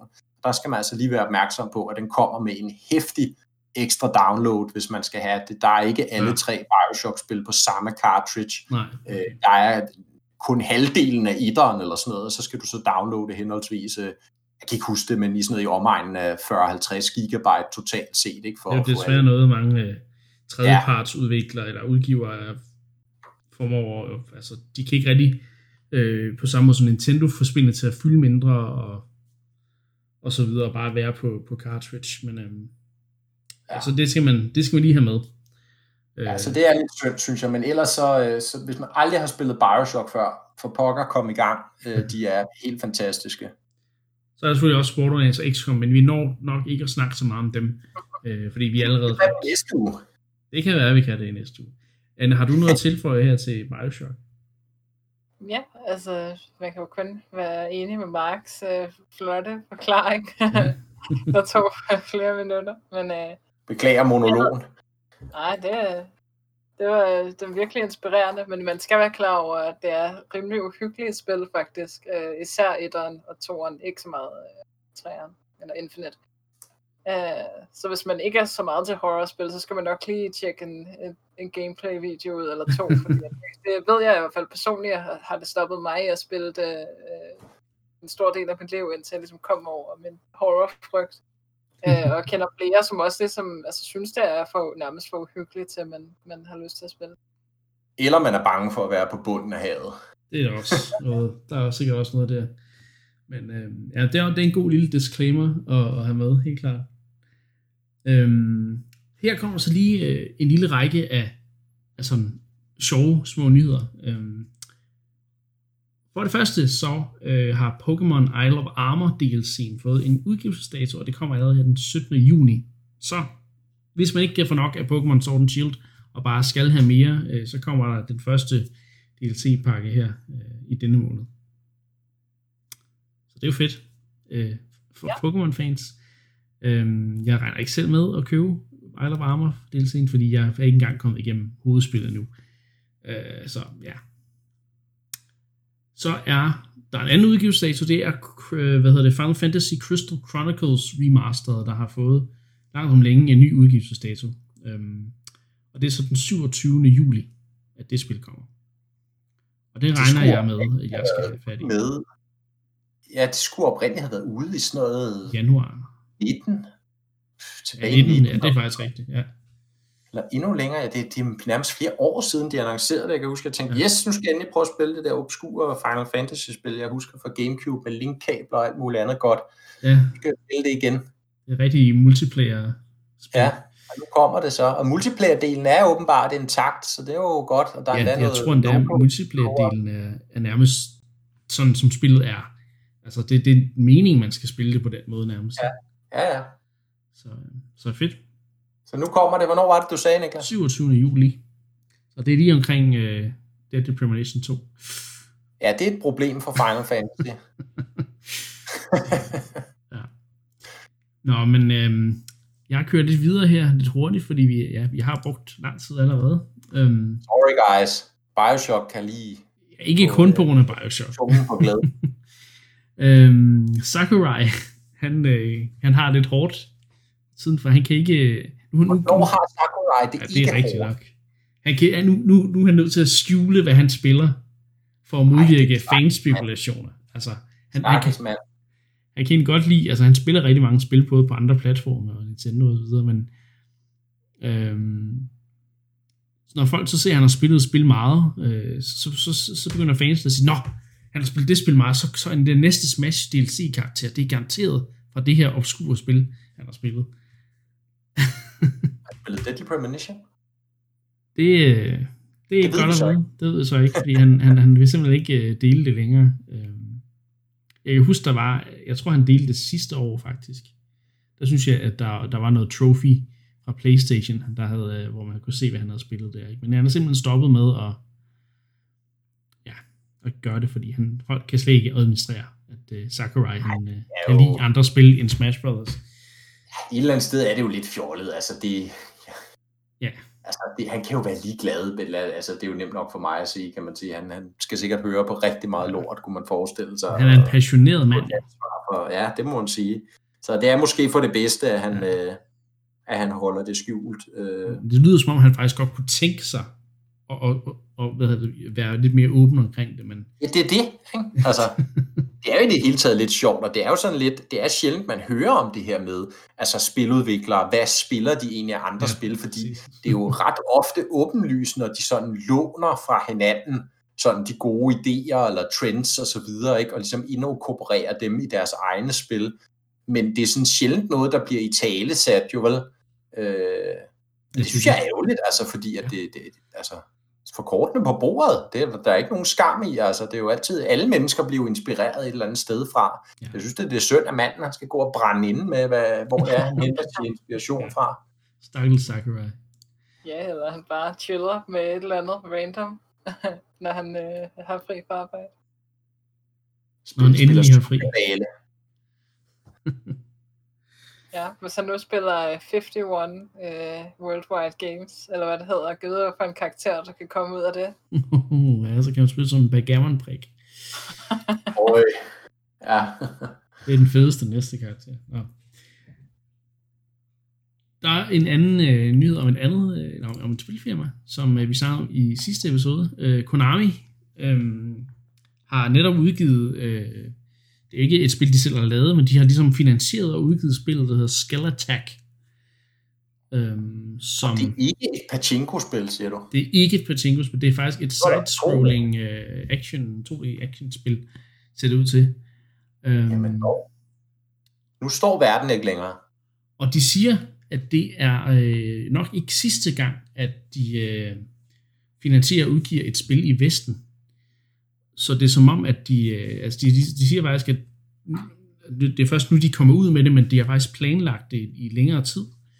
Øhm, så, så ja, nu vil vi se om... Øh, altså, det, det, det, vi snakkede sidst om, øh, at der var den her Silent Hill-annoncering, og der muligvis ja. øh, en serie på vej tilbage. Ikke? Og jeg synes også, når man læser de her udtalelser fra Konami i forbindelse med den her udgivelse af Skill Attack, nu, nu skal vi så se... Øh, øh, om, om det spil i det hele taget er noget værd. Øh, yeah. det, det må vi jo vende tilbage til, men det er i hvert fald interessant, at, at de udgiver det her spil og har finansieret det her spil, og de oven i købet siger, at, at det er kun begyndelsen, vi kommer rent faktisk til at finansiere flere af de her spil, øh, og de siger endda specifikt, at de har et vestligt publikum for øje med de her udgivelser, øh, for ligesom at styrke deres position der. Øh, og udover at de siger det, siger de ligesom, fordi de har styr på hjemmefronten, der har de ligesom nogle, nogle gode gamle spilserier, som er populære, noget Castlevania, noget Silent Hill og så videre. Øhm, Forhåbentlig noget Suikoden. Ja, noget Metal Gear Solid, ikke, ikke mindst jo Suikoden, ja. Øh, at, at de vil også gerne, altså det, det er jo helt andre toner, end hvad vi har hørt fra Konami i rigtig, rigtig mange år. Det er netop det, og det er derfor, jeg synes, det er så interessant, fordi Konami, også fordi, at altså, den japanske spilindustri, da, da vi havde den første HD-generation med Xbox 360 og PS3, øh, der, det var der, den japanske industri begyndte at have problemer med at finde ud af, hvordan, hvordan de skulle håndtere de her nye øh, tekniske øh, hvad kan man sige, muligheder. Der var rigtig mange af deres HD, de første tidlige japanske HD-spil, der ikke rigtig blev til noget, øh, og ikke noget de der højder, som deres spil havde gjort tilbage i 90'erne og i start 0'erne. Mm. Øhm, og det, det var sjovt, og, øh, ikke sjovt, det var faktisk lidt lidt forfærdeligt, især for en som mig, som elsker japanske spil. Øhm, og så, Konami var nok nogle af dem, der, der føltes som de blev hårdest ramt, eller lavede de, de, mest, de fleste dårlige beslutninger i den der generation, fordi de ligesom endte med bare at sige, jamen nu, nu gider vi faktisk slet ikke lave spil mere nu. Det kan ikke betale sig for os, vi laver bare pachinko og mobilspil. Og så er det ja, stille og roligt. Ja. Også fordi de nok kan se de andre japanske firmaer som Capcom og øh, hvad hedder det, øh, ja, Nintendo selvfølgelig, men, men også Square Enix begynder ligesom at, at få fat i både det vestlige og japanske marked igen. De begynder ligesom at, at rejse sig fra den krise, som, som den japanske industri ligesom har været i. Så måske begynder de også at få blod på tanden igen. Og måske det er jo det, kan vi og få de også... gode gamle øh, hvad hedder det, IP'er øh, genopredet. Ja. Jeg håber, jeg skal. Der er noget, der tyder på det, ikke? og måske det er også en konsekvens af, at mobilmarkedet, selvom der jo stadigvæk er Øh, enorme summer, der flyder rundt ude i det marked, så er de koncentreret på meget få hænder, og de er enormt svære at regne med at få fat på på konsekvent øh, basis. Ikke? Øh, og, det, og nu, jeg kender ikke rigtig pachinko-markedet, så, så det kan jeg ikke udtale mig om, men måske er der, er der heller ikke så mange penge der, som de havde håbet. Ikke? Mm. Hvor at, at nu alligevel, når det kommer til stykket, det traditionelle spilmarked, AAA-spilmarked med, med den skare, øh, betragtelige skare, som der trods alt er, øh, underforstået jo øh, folk som os, ikke? Øh, måske især i Vesten, der stadigvæk hungrer efter de her AAA-spil øh, oplevelser, ikke? at det er bare en sikker kilde til, til, til god, altså høj øh, indtægt, øh, altså omsætning, ikke? Jo. Fordi at det, det, det er et marked, man kan regne med, og der er hele tiden den her efterspørgsel, og folk vil bare have flere og flere af de her spil, ikke? Øh, no, og ja, de og så videre, men, men de kan regne med cirka, at, øh, altså risikoen er ikke så høj ved at lave dem, hvis, hvis de følger nogle, nogle bestemte IP'er og mønstre og genre og så videre, ikke? At, at ligesom, så, så kan de rent faktisk øh, øge deres omsætning ret markant ved at gå tilbage i det her marked og, og opbruste det her. Og det er jo det, der lader til, at de er ved at gøre. Det synes jeg er spændende, fordi vi savner, jeg savner måske meget så kun Konami i sig selv, men, men deres spil jo, deres IP'er er virkelig fantastiske, og dem glæder jeg mig til at spille nogle nye de har klart lavet nogle af de mest ja, interessante spillere. Altså, Suikoden, som jeg også nævnte, er en af mine absolut favorit rollespilserier, og som jeg endda mener nærmest på mange punkter overgår Final Fantasy-serien, som jo ellers er min favorit JRPG-serie. Ikke? Så, så ja, øhm, jeg, jeg, jeg, jeg, jeg har altså sådan et, et lille håb om, at Konami begynder at tage sig sammen og, og begynder at spille på de rigtige for mit vedkommende, rigtige heste igen. Øh, det er jo det. Så, så ja, vi må se. Øhm, nu er vi så nået til, øh, det var sådan lige en hurtig sådan gennemgang af nogle andre nyheder. Øhm, nu skal vi så til retro-segmentet. Øhm, og øh, der har vi valgt et øh, Super Nintendo-spil den her gang, øh, som et ret øh, specielt spil, vil jeg, vil jeg sige, som der ikke rigtig findes. Ja, jo, genren findes, men jeg synes ikke rigtig, der er nogen spil, der har den samme øh, craziness på en eller anden måde, som, som det her spil. Det er selvfølgelig Earthbound, øh, som ja. øh, har et meget charmerende øh, udtryk og, øh, og humor. Men jeg har personligt ikke spillet det så meget. Jeg har mest bare set sådan gameplay fra det, og jeg har selvfølgelig spillet Super Smash Bros., så jeg kender Ness og Lucas, men øh, det er sådan set det. Men jeg ved, øh, Anne, det er jo dig, der har foreslået spillet. Så jeg, jeg ja. tænker, at du, du har lidt mere at sige om det. ja, altså det er jo det her øh, sådan, sådan relativt traditionelle japanske rollespil. Øh, naturbaseret. Naturbaseret rollespil, som måske mest af alt faktisk minder om, om et Pokémon-spil, øh, blot uden øh, hundredvis forskellige dyr, men bare man har et traditionelt øh, altså party af ja, tre-fire øh, forskellige karakterer. Ja. Øh, som foregår i sådan en, en nutidig setting nærmest, eller en, ja, den setting, man kunne sige, der var i, i, i 94, altså sådan mere moderne. Sådan Øhm, amerikansk især? Ja. Vest, vest, vestlig kultur vest- også i virkeligheden. Ja. Øh, og man spiller så den her dreng, som bor sammen med sin mor, mm, og faren er ligesom væk. Øh, han, han ringer hele tiden til en og siger, at øh, man, man nok skal klare den, men han, han er ligesom ude af billedet på en eller anden måde. øh, og så styrter sig, man bor i den her lille by i udkanten af verden, og så styrter så en, en meteor ned en eller anden dag. Øhm, og det er sådan ret, ret øh, mystisk, og, og, og så bliver man ligesom sendt ud på den her mission, hvor man skal finde en, en melodi, der ligesom, ja, jeg kan sgu ikke huske det, eller, øh, øh, du skal finde en melodi, som så kan restore et, et, et eller andet. Øh. Og det er et, et meget crazy spil, altså der, der, der er nogle utrolig crazy monstre, og, og ja, det, det er sgu bare mærkeligt på mange måder. Øh, men det var ret interessant spil, fordi det er jo ud, udviklet, øh, eller produceret af, af Iwata, den øh, gode gamle Iwata, øh, som ikke længere er blandt os. Ja, han var programmør, ikke? Øh, jo, jeg tror, han var, ja, han var programmør. ja. Ja, fordi det er jo ham, øh, det er jo ham der, øh, hvad hedder han, Itoi, Itoi, Ja, Itoi, ja. Misato Itoi, ikke? Ja.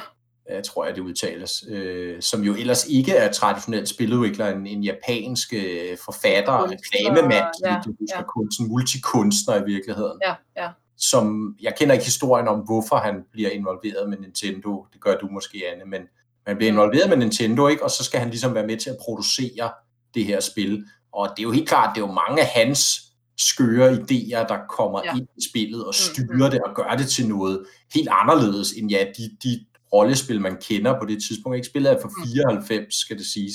Det er jo sådan Ja. ja. set i Super Nintendoens levetid. Ja. Øh, men, men, men der i, i 90'erne, den første halvdel af 90'erne. Ikke? I øvrigt ikke udgivet i Europa er jo også værd at nævne. Ja. Øh, hvorfor der er mange af os, øh, jeg, jeg spillede det jo heller ikke back in the day, fordi det udkom simpelthen ikke øh, til, på, på Super Nintendoen i Europa. Så jeg har jo først kunne spille det, da det udkom på, øh, på Virtual Console på et senere tidspunkt. Ikke? Mm, mm. Men, Ja. ja. Øh, men ja, Anne, du var ved at sige, Ja, altså det, men, men på mange måder det var, var det også et fremadskuende spil. Altså det var sådan enormt strømlignet i sådan hele strukturen, og, og det, det gjorde ligesom op med de her random encounters, som ellers var sådan traditionen på det tidspunkt. ja, Øh, I stedet for så gik der ligesom nogle fjender rundt på kortet, som man ligesom øh, så kan vælge at prøve at undgå, eller, eller løbe ind i, hvis man gerne vil kæmpe mod dem. Men ligesom den her, man har ikke den her frustration, man måske godt kan opleve ved, tur, eller ved, ved sådan nogle random encounters ellers. Ja. Um, ja, de her mærkelige, mærkelige indslag i kampsystemet, sådan jeg kan huske med, altså lige pludselig, så øh, monsteret, man kæmper mod, det beslutter sig for at skippe sin tur, fordi det står og danser, eller altså, ja, der er sådan nogle, rigtigt. og en af ens party members står og drikker en kop kaffe, eller Ja, laver ja. lige, øh, hvad hedder det, 10 burpees, var jeg ved at sige, 10 armstrækninger, eller et eller andet, fordi at, om det har de bare lyst til at gøre midt i kampen, ikke? Altså sådan nogle mærkelige, øh, sådan, i virkeligheden en, en måde at tænke rollespil sådan mere realistisk, altså hvis, hvis, hvis jeg tog ned i skolegården og skulle lege turbaseret kamp med mine venner, hvad fanden kunne vi så finde på at gøre, agtigt, ikke? Altså, Mm, mm. meget besynderligt, altså, men det er ret sjovt, og også decideret humoristisk jo til tider, ikke? Jo. Og ender ud med at blive meget, meget spacey øh, til sidst med nogle meget mærkelige fjender. Der er sådan en, en, en hel sekvens, hvor man er i sådan en abstrakt verden, hvor at fjenderne er sådan noget, altså sådan øh, faktiske malerier og så videre. øh, altså meget, meget, meget obskurt, øh, men også altså meget unikt øh, og, og super sådan, altså sammenhængende inde i spillet stadigvæk. Altså der, det, det, sådan, det, det, det har ligesom en meget sådan distinkt identitet over sig. Ja. Øhm, og, og ret interessant det her med, at det, det minder så meget i sådan en opbygning som et Pokémon-spil øh, også. At man er, man er ligesom i, jeg tror der er otte byer, eller sådan noget, man ligesom sådan rejser igennem, og, og, og spillet foregår primært inde i de her byer, ikke så meget det, det der ligesom er imellem. Øhm, og det, ja, det var... Ja, der kan man der kan man tage ned og shoppe, ikke? Og man kan mm, tage på hotel, og altså man skal ligesom sådan gøre en masse dagligdags ting. øh, på en eller anden måde. Mm. Og det er igen det her med, at det har et helt andet fokus. Altså, jeg ser det ikke på samme måde som den der sådan klassiske heltefortælling, Mm. øh, som, som der jo også typisk var i de her rollespil, Dragon Quest og så videre, ikke? Med helten, der kommer og redder verden. Altså, der er det bare, selvom du siger, det er spacey, Anne, så er det på samme måde, meget, samtidig meget nede på jorden. Ja. Også det her personlige med, hvad er det for nogle personlige sådan struggles, man går igennem, som i en helt i det her spil, ikke? Men næste er bare en dreng, ikke? Og som du siger, Mm.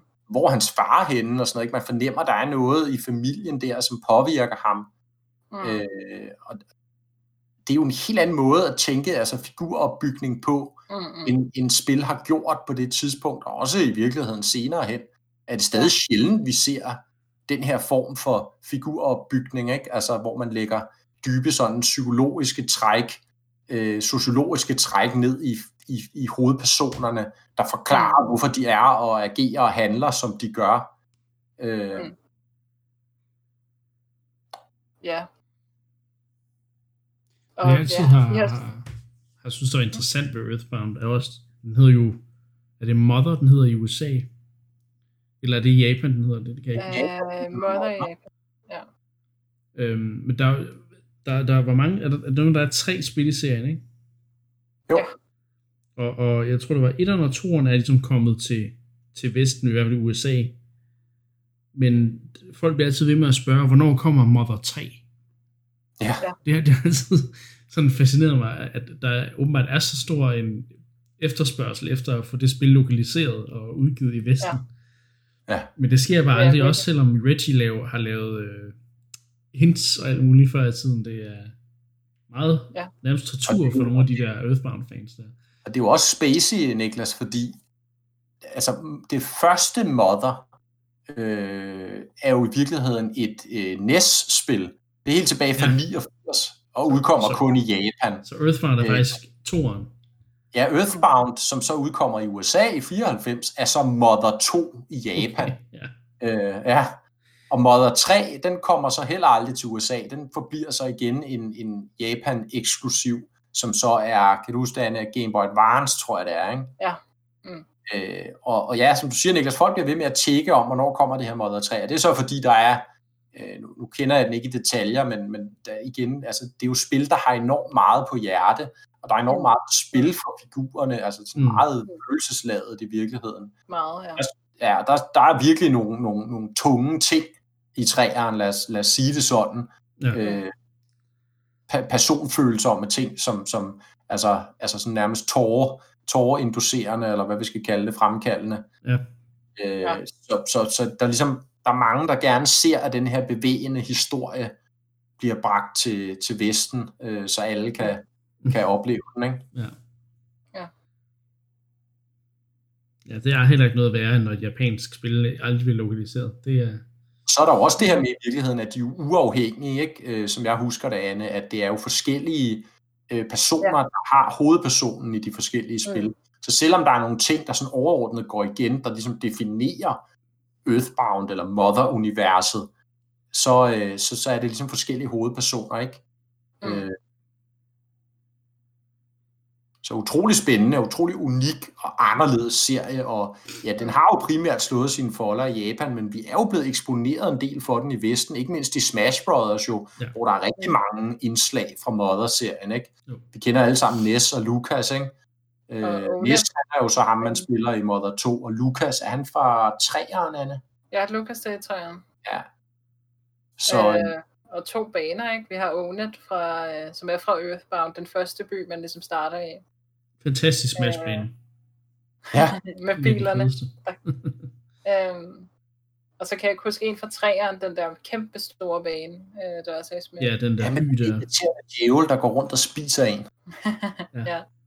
Men øh, for at vende tilbage til det her store following-spil, ligesom har haft i Vesten, så er der jo et spil, måske især, der ligesom øh, siges at være inspireret øh, og komme direkte af øh, Earthbound-serien. Og det er jo faktisk Undertale, som jeg også har snakket lidt om tidligere på året. Nå, så ham, giver det mening. ja, ham øh, Toby Fox, som øh, udviklede øh, Undertale, han, øh, han startede jo faktisk øh, øh, sin karriere som, som sådan han prøvede at programmere eller lave sådan fortsættelsen til Earthbound. Det, det er ligesom, så vidt jeg har forstået, mm. er der sådan en kultur med, at øh, jeg ved ikke, en eller anden, der har udtalt, jeg ved ikke, om det er ham Ito, øh, der har udtalt, at, at man ligesom mener, at det er fansene, der skal skrive næste kapitel af Earthbound-universet. øhm, og det har, det har der så været en, en, en meget dedikeret subkultur, øh, der har været i, i gang med at gøre, og han var i gang med at, øh, og det, det er faktisk det, som Undertale ligesom øh, udsprang af. Det var oprindeligt ment, at det skulle være det, det her sådan, næste kapitel øh, i, i Earthbound-universet, sådan spirituelt i hvert fald. Ja. Og derfor øh, deler det også en hel masse øh, altså elementer med Earthbound-serien.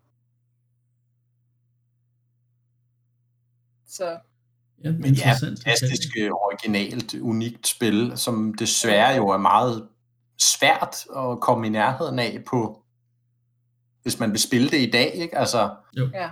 Øhm, det så skal man have fat. Jeg skal på Virtual Console på, på 3DS og på Wii U. Ja. Øhm, men ellers så er vi jo ude i, at man skal have øh, en amerikansk Super Nintendo og så et amerikansk Earthbound, og de skulle jeg hilse at sige er, er meget eftertragtede mm-hmm. i originale kopier af det spil, ikke? Ja. Så øh, det er jo desværre ikke på, øh, det er jo en af de spil, der virkelig mangler, synes jeg, på, øh, på Switch, SNES Online biblioteket der. Ja. Må ikke den kommer på et tidspunkt, trods alt, de gemmer den nok, men... Uh-huh. Øh, det kan være, de, øh, de gemmer den til, de annoncerer Mother 3 til Switch. Uff, ja. Må vi se. Det må vi. Det vil være virkelig lækkert. Men tak for jeres øh, input omkring Earthbound. Som, øh, så må vi jo høre, hvor mange ude øh, på Endclub, der har spillet spillet. Øh, som ja. sikkert også, de fleste nok også bare har spillet på, på Wii Virtual Console, eller 3DS, eller hvad ja, det nu Må jeg få en sidste point ind? Selvfølgelig må du det. det, er, det, det har en, en eller anden sådan, uh, interessant, et, et interessant forhold til Nintendo også, uh, i at i uh, Earthbound hedder main characteren jo uh, NES, efter mm. konsollen, kan man sige. Uh, men hvad jeg ikke så langt ved, er, at, at i det oprindelige Mother 1, um, der hed uh, main characteren Nintendo, faktisk. Nå, okay. Øh, så der er ligesom et eller andet sådan meget, øh, det, det er ligesom, der, der ligger sådan meget Nintendo's ånd i spillet, synes jeg, når man spiller det øh, og fornemmer det, og, og der er ligesom nogle ting, der sådan går igen også i, den der Pokémon øh, Struktur. det connection, jeg lavet tidligere. Det, det er ligesom om, at der ligger mange af sådan Nintendos tidlige ting i spillet, øh, på sådan en, en lidt sådan, øh, ikke synlig måde, men sådan lidt under overfladen. Der kan man godt fornemme, at det er Iwata, der har været med til at lave det, øh, synes jeg. Ja, fedt. Øhm. ja, det kan være, jeg skal... Hvis, hvis de engang udgiver Earthbound på, på SNES Online, så, så må jeg nærmest, jeg er nærmest nødt til at spille det. Det bliver godt. Ja, du, og man kan sagtens spille det i dag. Altså, det er ikke Ja, ja, fordi, ja. ja. måde, at det er blevet gammelt eller bedaget. Nej. Og Nej, det, det er virkelig tidløst i den forstand. det er det. Virkelig tidløst. Altså, Så jeg spillede det for første ja. gang. Ja, jeg, jeg havde ikke spillet det oprindeligt. Øh, og jeg spillede det der i 2015, øh, lige inden øh, Iwata døde faktisk. Øh, Ja, okay. eller imens. Øh, jeg var i gang med at spille det, da han døde. Ja. Øh, og øhm, det var også meget bevægende, vil jeg sige. Men, øhm, men ja, jeg havde ikke spillet det tidligere, og jeg synes, altså, det, det 100% øh, holder, og der er så mange af de der sådan, progressive tanker, der ligger i det, som gør, at det er udholdeligt at spille. Øh, så jeg kan kun anbefale. Man skal virkelig ikke øh, øh, være forskrækket af, at det er så gammelt. Nej, Og det var super flot stadig. Super flot pixel art. det vil man sige. Det er også en af de ting, SNES'en kan, at den, den, den spil kan stadigvæk formå at, at føles øh, ja, relevante øh, nu om dagen. Det, er Ja. det, det er det interessante ved, ved, ved de der, de, de senere 16-bit, oprindelige 16-bit spil. Ikke? Så, men øh, Ja. fedt, fedt, fedt.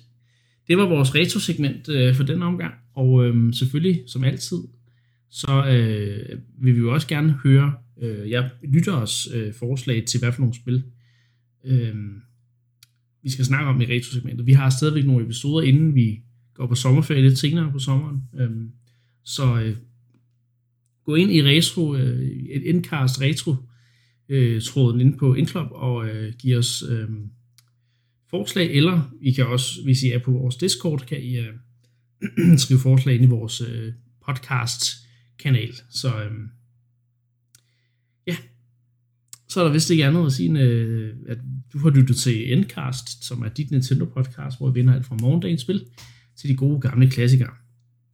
Og øh, jeg vil gerne sige tak til jer to for øh, endnu en god episode. En af de længere, men øh, det er også øh, godt, når vi bare får lov at boldre os og, og snakke løs. Om Bioshock. Om Bioshock og andet. Sorry! Og, og vigtige emner som Black Lives Matter. Så, Ja. øh, Det er rigtigt. så, men ja, så er der vist ikke andet at sige end tak, fordi du lyttede med, og vi lyttes ved næste gang.